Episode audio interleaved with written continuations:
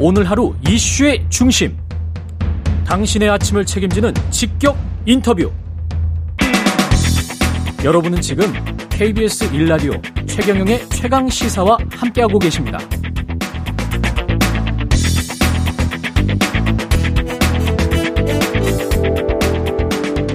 네, 오늘 윤석열 대통령과 여당 지도부 만찬이 예정돼 있는데요. 정진석 비대위 체제에선 처음이고 어떤 이야기가 오갈지 이 자리에 참석하실 분입니다. 국민의힘 김병민 비대위원 연결돼 있습니다. 안녕하세요. 예, 안녕하세요. 반갑습니다. 예, 오늘 저녁은 맛있는 거 드시겠네요. 네, 뭐 맛있는 음식보다 나누는 대화가 더 중요할 것 같고요. 예. 예, 어제 밤에 있었던 뭐 축구 얘기부터 시작해서 또 예. 월드컵 시기이기도 하니만큼 국민들께 힘이 될 수 있는 얘기도 좀 많이 나누고 오려고 합니다. 한남동 관, 관저라는 이 그 장소도 처음 지금 가보는 거 아닐까요? 여당 지도부도? 네, 그럼요. 예. 그 여당 비상대책위원회가 출범하고 나서 지도부와는 첫 번째 만남이기도 하고요. 예. 회동 오르시면. 예. 그리고 또 관저에 대해서 많은 국민들께서 궁금해하시는 내용들도 있지 않으실까 싶습니다. 예. 어, 다녀와서 또 관련된 내용들 어, 국민들께 여러 어, 일들도 같이 소개드리고 관저에서 어떻게 사람들과 또 환담을 나누게 되는지 저도 궁금하기도 합니다. 예. 정치 현안들이 많이 오갈 것 같은데 어떤 의제들이 테이블에 오를 것 같습니까? 일단은 정기국회 한복판에 또 놓여져 있는 상황이기 때문에 예. 예산안에 대한 법정 처리 시한이 얼마 안 남은 때 아니겠습니까? 음. 그래서 아마 이 예산 정국에 관련된 내용 속에서 내년도 윤석열 정부 이제 첫 번째 예산에 대한 처리가 되는 때고 예. 지금 그 예산이 원만하게 잘 좀 정리됐으면 좋겠다는 내용들을 같이 논의하지 않을까 싶고요. 또 국민들이 굉장히 어려운 시기 아니겠습니까? 지금 뭐 경제 문제가 워낙이나 심각한 때여서 어, 현장에 있는 이제 비대위원 같은 경우들도 가장 바닥에서 국민들이 고통을 겪고 있는 부분들 이런 내용들을 또 건의드릴 수도 있을 것 같고 아마 국민 삶에 관한 얘기들을 제일 많이 하지 않을까 싶습니다. 이태원 참사 관련해서 지금 행안부 장관의 사태에는 꾸준히 야권, 여권 일부에서도 예. 어, 그런 목소리가 있는데 혹시 논의가 될까요? 글쎄요, 비공개 회담이기 때문에 음. 그 안에서는 허심탄회하게 많은 얘기들이 오가지 않을까 싶고요. 예. 어, 12구 참사 관련해서는 여전히 진상 규명에 대한 뭐 필요성에 대해서는 모든 국민들께서 같은 생각일 거라 생각하고요. 예. 그에 대한 법적 책임뿐 아니라 또 정치적으로 어, 관련돼서 책임져야 될 사람들에 대한 책임 소재도 어, 국민적 여론에 관해서 대통령실도 또 국민의힘도 그 갖고 있는 생각이 크게 다르지는 않을 거라고 봅니다. 조금 더 음. 국민들과 가까이 소통하고 거기에 대해서 의견을 청취할 수 있는 또 당 지도부 입장에서도 관련된 저간의 얘기들을 뭐 충분히 나눌 수 있는 계기가 됐으면 좋겠습니다. 근데 국정조사 관련해서는 주호영 원내대표가 이렇게 합의를 해갖고 왔잖아요.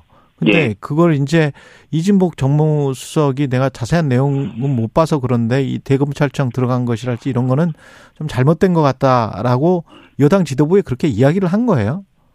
글쎄요, 이게 예. 이진복 정무수석의 얘기인지 음. 아니면 그 당원들 입장에서도 이 대검에 대해서 국정조사에 들어가게 된 내용들이 음. 지금 이재명 대표 측근들 또 이재명 대표를 비롯한 이 부패 관련된 수사들이 한복판에 서 있는데 이번 그 이태원 참사에 대한 국정조사와 다시 대검이 들어가야 될 연결성을 찾기는 매우 어렵거든요. 그러다 보니 이번 국정조사가 진상을 밝히기 위해서 그 본연의 역할을 다 해야 됨에도 불구하고 음. 자칫 정쟁으로 흐르지 않겠는가라고 하는 우려에 대해서는 많은 국민들께서 목소리를 주고 계십니다. 그런 얘기들은 아마 국민의힘 내부에 있는 의원들 사이에서도 많이 나오고 있는 것 같고요. 주호영 원내대표는 협상을 담당하게 되는 원내의 총책임자이기 때문에 주호영 대표가 그런 측면에서의 협상에 나름대로의 지렛대로 또 활용할 수 있는 그 목소리들을 이곳저곳 또 원내에서도 당 바깥에서도 여러 사람들이 전달한 것이 아닌가 싶고 결과적으로 주호영 원내대표가 최종적으로 협상을 해서 어저께 처리 통과될 수 있었던 과정들이 있느니만큼 예. 뭐 본질적인 의미들은 다르지 않다고 봅니다. 근데 이미 최종 합의돼서 사인까지 한 걸 다시 이제 대통령실이랄지 이른바 이제 윤석열 대통령과 어떤 교감을 가지고 있는 의원들이 강력하게 좀 반대를 하는 목소리가 나와서 뭐 이렇게 어렵사리 잘못하면 이제 불발될 뻔했잖아요 국정조사가 음, 예. 예, 그, 그게 그것이 대통령실이 집권 여당의 원내대표의 자율권이랄지 뭐 이런 것들을 너무 훼손시키는 거 아닌가 그런 우려도 있지 않습니까 당내? 결과적으로 국정조사가 처리 통과가 되지 않았습니까? 예. 예, 그리고 주호영 원내대표가 이제 민주당과 만나서 협상을 하기 위해서는 음. 다양한 원내의 의견들을 받아들고 난 다음에 협상이 임해야 될 텐데 예. 당내에 있는 강경한 목소리들이 있기 때문에 이런 측면에서만큼은 어, 국민들께 진상 규명을 위한 어, 국정조사가 원만하게 이끌어가기 위해서 이 부분은 민주당이 좀 양보하고 빼야 된다 이런 목소리들의 주호영 원내대표 오히려 힘이 실릴 수도 있을 겁니다. 음. 결과적으로 주호영 원내대표가 다 해놓은 협상을 이거 못 받는다.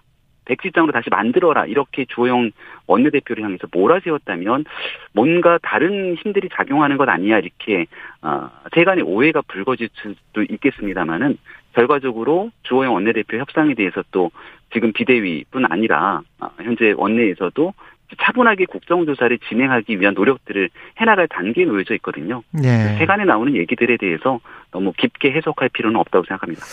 방금 그 김 비대위원도 이재명 방탄 국회 같은 말씀 비슷한 말씀을 하셨는데 네. 그 이게 지금 저 여당만 가는 거잖아요 이번에 그죠? 음, 예. 예. 오늘 저녁 말씀하시는 예, 거죠? 예, 예, 만찬이. 예, 맞습니다. 그러면 어, 보통은 이제 여, 뭐 관저도 이사하고 그러면은 손님들 부를 때 야당도 가고 뭐 이렇게 하는데 그때요. 네. 예, 예.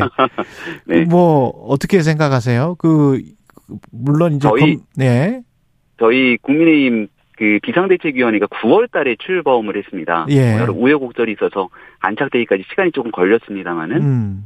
그리고 나서 이제 대통령과 지도부 이 만찬 혹은 간담회를 가지려고 여러 예. 차례 날을 좀 조정하려고 했는데 예. 중간에 항상 이 대한민국 정치 환경에서 여러 중요하고 굵직굵직한 이슈들이 막 터지지 않습니까? 예. 그래서 그 기간이 좀 연장이 돼갖고 지금 한 두 달 만에 처음 만나게 되는 과정들이 거치거든요. 예. 조금 더 이른 시기에 만나면 좋았겠습니다만 또 만나서 대화하고 소통하는 과정들을 거치면서 어, 좋은 의견들을 나눌 수 있을 거라 보는데 어. 어, 제가 드리고 싶은 말씀은 일단 여당 지도부도 지금 현재 만나서 어, 같이 대화를 나누는데 시간이 좀 걸렸다. 야당 야당도 시간이 걸릴 것이다. 뭐 야당 지도부와도 네. 원만하게 네. 여러 가지 얘기들을 다 나누면 좋겠습니다만은 예. 일단은 순차적으로 만나게 되는 그 해외 순방이라든지 또 최근에 있었던 12구 참사부터 시작돼서 풀어야 되는 여러 과제들이 남아 있기 때문에 예. 어, 순차적으로 좀 기간들이 늦춰졌다는 얘기를 드리는 거고요. 아, 장- 지난달에는 원외 위원장과 이제 대통령실 그랬죠. 대통령과 오찬 간담회를 가졌는데 예. 이것도 원래 한 몇 달 전에 이 오찬 간담회를 갖기로 예정이 돼 있다가 음. 아마 수해 등의 일정으로 다시 또 수년이 됐던 거로 제가 기억을 하고 있거든요. 예.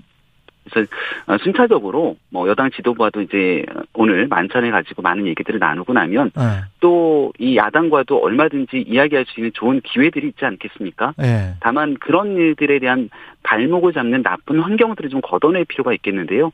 가장 대표적인 케이스가 어제 이제 김의겸 의원이 주장해왔던 일들이 다 거짓말로 드러나게 됐는데 음. 이런 일들이 발생하고 나면 쿨하게 사과도 하고 음. 어, 재발 방지에 대한 아, 얘기들도 꺼내고 그러면서 음. 정치권이 좀 어, 같이 화합하면서 대화할 수 있는 분위기를 무르익게 만드는 데에는 예. 야당의 역할들도 일부 중요한 측면들이 있다고 말씀드립니다. 제가 반론 차원에서 그럼 이렇게 질문을 드려볼게요. 네. 지난번에 그 김용판 의원 돈다발 국회에서 들고 네. 했던 의혹제기 관련해서는 사과를 했습니까? 김용판 의원 개인이 얘기를 꺼냈던 내용으로 저는 분명히 기억을 하고 있고 예, 예. 그때 제가 대선 후보 대변인으로 있었는데요. 예. 그 내용을 보고 여기에 대해서 당이 함께 올라타야 되냐 이 주장에 대해서 음. 예를 들어 논평을 나가거나 아니면 지원 사격을 하거나 아 이거는 지금 현재 사실 팩트가 확인되지 않았다 라고 생각되는 내용들이 공유가 되기 시작하면서 김용판 의원 개인 의견으로 국정감사에서 얘기를 하다가 그 의견들은 사그라들었습니다. 이번에는 김우겸이 아니고 민주당이 올라탔다? 김의겸 의원이 그 같은 주장을 하고 예. 아니라고 이야기를 했음에도 불구하고 예. 그 주장을 굽히지 않았고요. 오케이. 더불어민주당 최고위원이 지도부에서 그 영상 녹음 파일을 틀고 난 다음 이재명 대표를 비롯한 많은 지도부의 사람들이 함께 올라타서 그 주장을 하지 않습니까? 음. 합리적인 의혹 제기 뭐 등에 대한 그리고 더 나아가서 이런 일들이 반복되고 정리 조정이 안 되니까 그 다음에는 장경태 최고위원이 또 조명 같은 가짜 뉴스를 얘기하고 이게 아니라고 얘기를 해도 뭐 아닌 게 아니라면은 아닌 거에 대해서 설명을 해봐라 이런 방식으로 자꾸 이 예, 알았어요. 정치권의 주장들이 예. 격앙돼서 이 국민들의 상식과는 어긋난 상태로 이어지고 있기 때문에 예. 뭔가 문제가 잘못된 것으로 정리가 되면 한 번쯤 끊어줄 필요가 있다. 그래서 여기까지 김, 예. 예, 김, 김기현 의원에 대해서도 민주당이 좀 적절한 조치가 필요하다는 말씀을 다시 국민의힘 김병민 비대위원이었습니다. 고맙습니다. 네, 고맙습니다.